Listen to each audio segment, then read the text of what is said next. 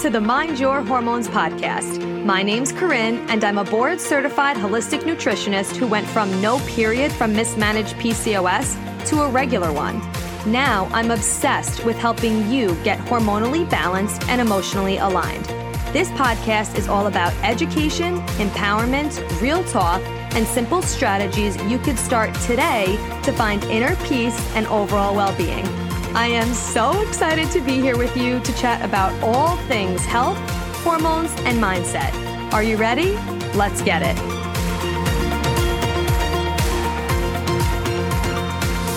What is going on? We are chatting about something that is such a popular topic. Whenever I talk about progesterone, it's always a hit, whether it's on Instagram, whether it's on the podcast. I'm always getting questions about progesterone, like for good reason, because it's such an important hormone. So, we are specifically today talking about can you get pregnant with low progesterone? Um, so, we are going to just dive right in, as you know, because we're just not wasting any time around here, okay? So, low progesterone is one of the most common imbalances that I see. And of course, impacts your fertility. So whether you're someone who is actively trying to conceive right now, you're preparing your preconception health, or you're just listening to this podcast, you don't even want to get pregnant, but you're like, I just want to know everything I can about my health. I love it. Progesterone is important literally no matter what is going on in your life, but um, it impacts your fertility because it is the sex hormone that's needed to get and stay pregnant. Okay. Ovulation is what produces progesterone. So if you have low levels of progesterone, that either means one of two things. One, you're not regularly ovulating, or two, you're ovulating, but your dysregulated blood sugar and high cortisol levels in your luteal phase are depleting the progesterone that you actually made from ovulation. So let's just like get into that for a second. So,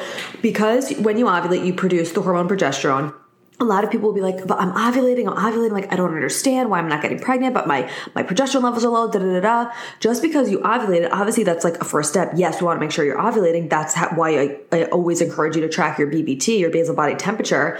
So yes, we want to confirm that, but just because you're ovulating doesn't mean you have strong progesterone levels because what you do after you ovulate is going to be the difference between you having strong progesterone levels and you not having strong progesterone levels. So what we want to make sure is, yes, of course, that you're actually ovulating, but more so after that is okay, are you actually supporting yourself in your luteal phase to the best of your ability? And that means changing some of the things that you're doing in other phases of your cycle and being really cognizant of it. Um, and some people will think it's too simple of a thing to make a difference, or they make it more complicated, or has to be an overhaul, or I do it sometimes, I don't do it all the time. Like it needs to be something that's consistent. And yes, it's simple, but it makes a huge difference. Okay. So we're going to talk about ways you could do that in a second, but I want to give you some signs of low progesterone no matter what your blood work says. Sometimes your blood work is going to say it's normal, or I was just actually a woman messaged me on TikTok because I'm on TikTok now. Okay. I was really resistant uh, about it for a really long time, but I'm like, my goal is to help 100 women get pregnant this year, to help support moms postpartum. Like,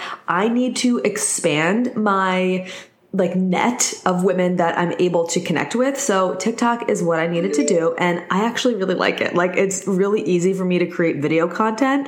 Um, so anyway, if you're on TikTok, come hang out with me at Corinne Angelica. But anyway, the point is someone messaged me over there and she was like, Oh, you know, uh, I, I'm doing all the things X, Y, and Z. The only thing I, that seems to be off is that like my progesterone level was a five on blood work, but like everything else is fine. So like, I don't understand why I'm not getting pregnant.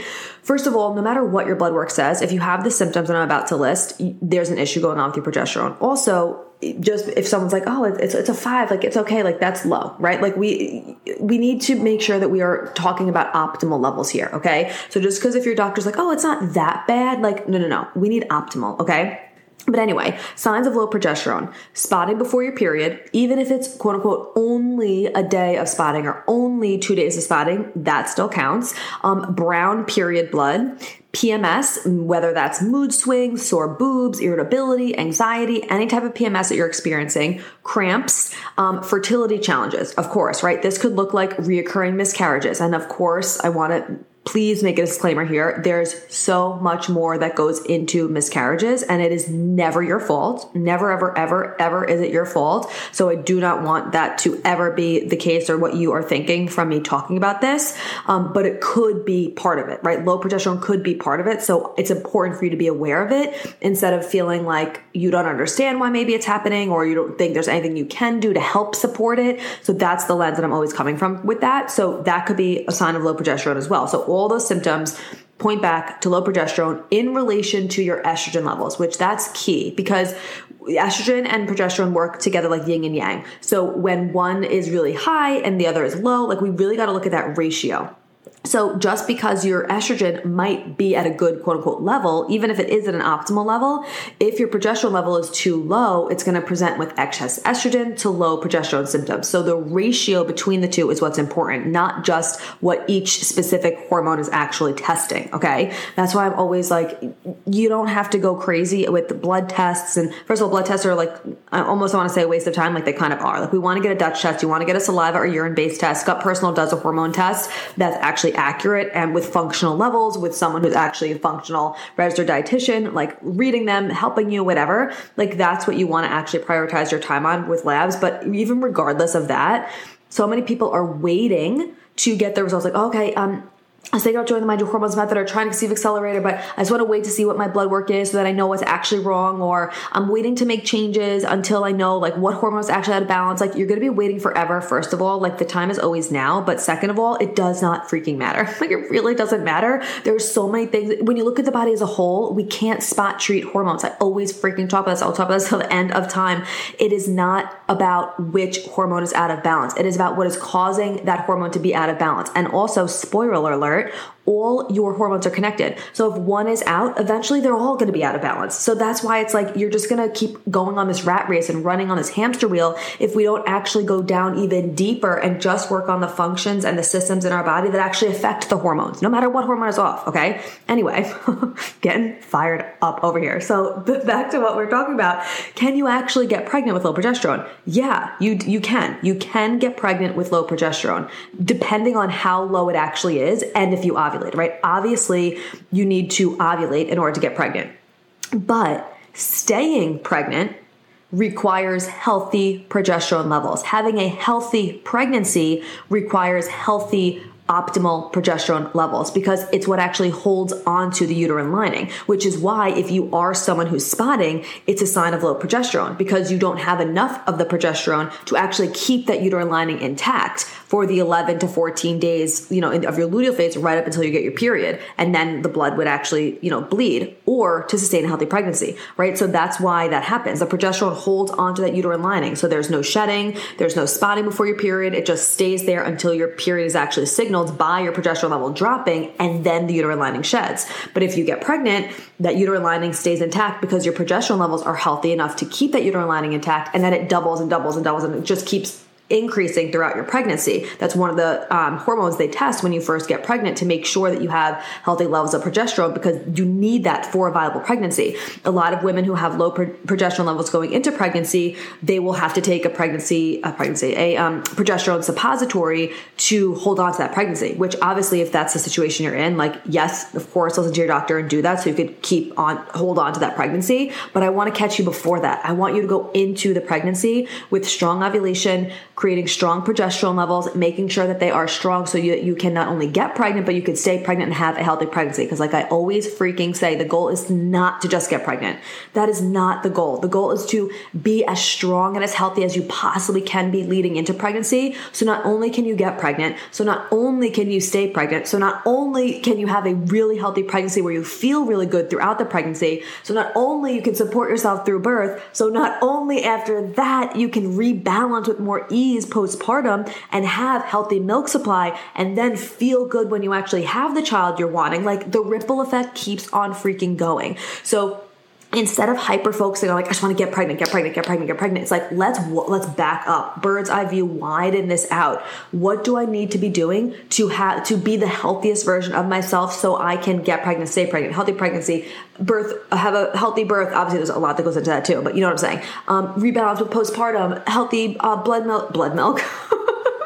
breast milk supply, like all the things, okay? So while yes, you could potentially get pregnant with low progesterone, it is best to work on the systems in your body that are actually affecting your ovulation and depleting your progesterone, like your blood sugar, like your nervous system, like your detoxification pathways, your gut and your liver, your nutrient density. Like, this is my method. This is why it works so well because we are getting down to that root, root, root, root level to support the systems that actually affect the hormones, right? And then build up that progesterone before pregnancy So you can get pregnant, stay pregnant, and have a healthy pregnancy. Okay. That is the freaking goal. Okay. The most optimal is to regularly ovulate and have strong progesterone levels. When I say strong progesterone levels, you don't need a blood test for this. You could look at your basal body temperature. So another reason why I'm like, get on that BBT. If you're not already tracking, what are you waiting for? now is your sign.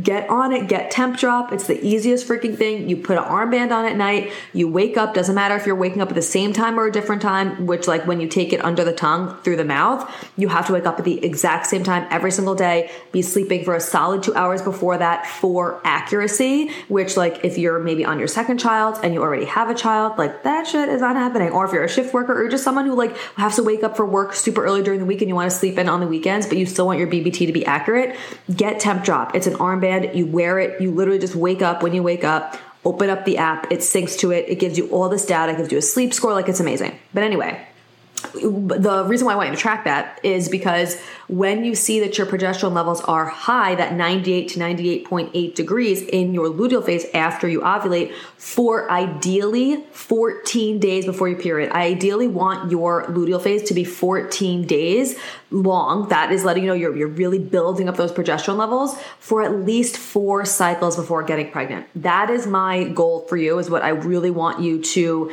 like work towards is obviously, yes, if you're not ovulating, like get into the Mind Your Hormones method. That's all I'm going to say about that. And then once you are ovulating, supporting yourself in that luteal phase. Um, and I'm going to give you a couple tips of what you could do for that. But and then looking at your BBT and making sure that it's at 98 to 98.8 degrees for 14 days before you actually get your period. If it is any shorter than that, if it is, if you have spotting beforehand, like I've had clients that were spotting for a week before their period, obviously all of that is taken care of now. Why? Because we work on the system in their body. We didn't just focus on the progesterone. Like I can't say it enough. Um, so anyway, that's, that's what I want for you. That's like a good marker for you. Like, okay, four cycles, a 14 day long, uh, luteal phase, of high progesterone levels that 98 degrees. If you're like, what are you talking about the BBT? I actually recently just did an episode on Friday. If you're listening to in real the episode right before this one I don't know what number we're up to, but the one literally right before this, I talk about low BBT numbers. So go ahead and watch that. So you, or, or listen, watch, listen, whatever. Um, go and listen to that so you can understand what your ideal BBT numbers should be looking like. And if they're lower, what to do about it, all that. So we'll link that below, but it's literally just the podcast episode right before this one. Okay.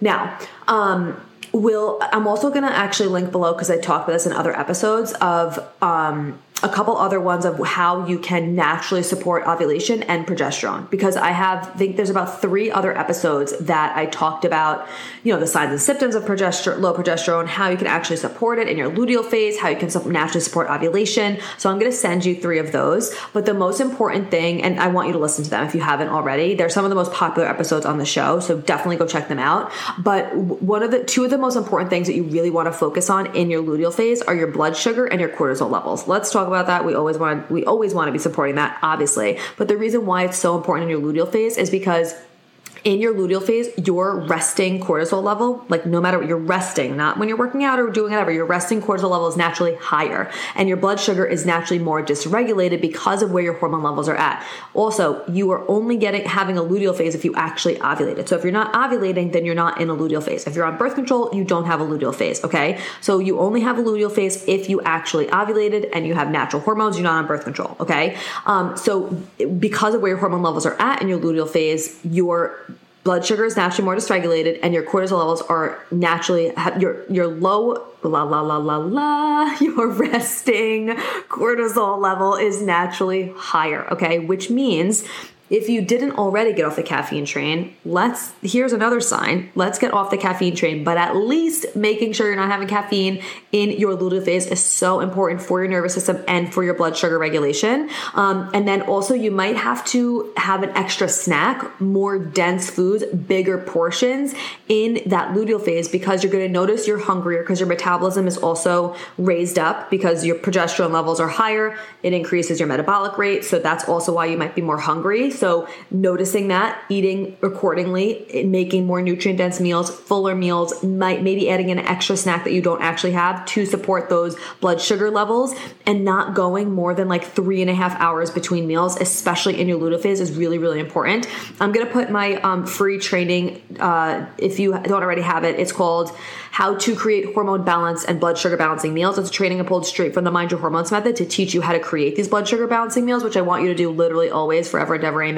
But really focus on this in your luteal phase, okay?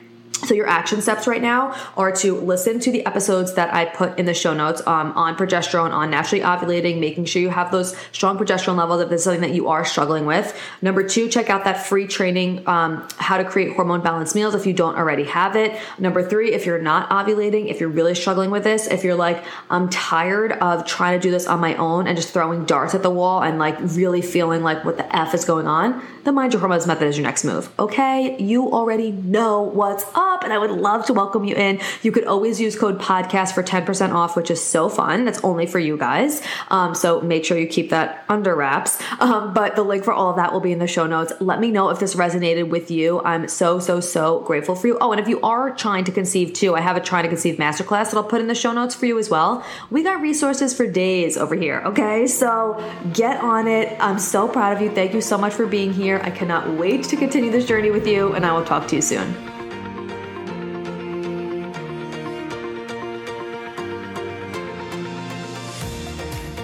Thank you so much for being here. If you loved this episode and learned something valuable, please share it with a friend who you think would also love it or post it on social media and tag me so I could personally say thank you for helping me spread this important message.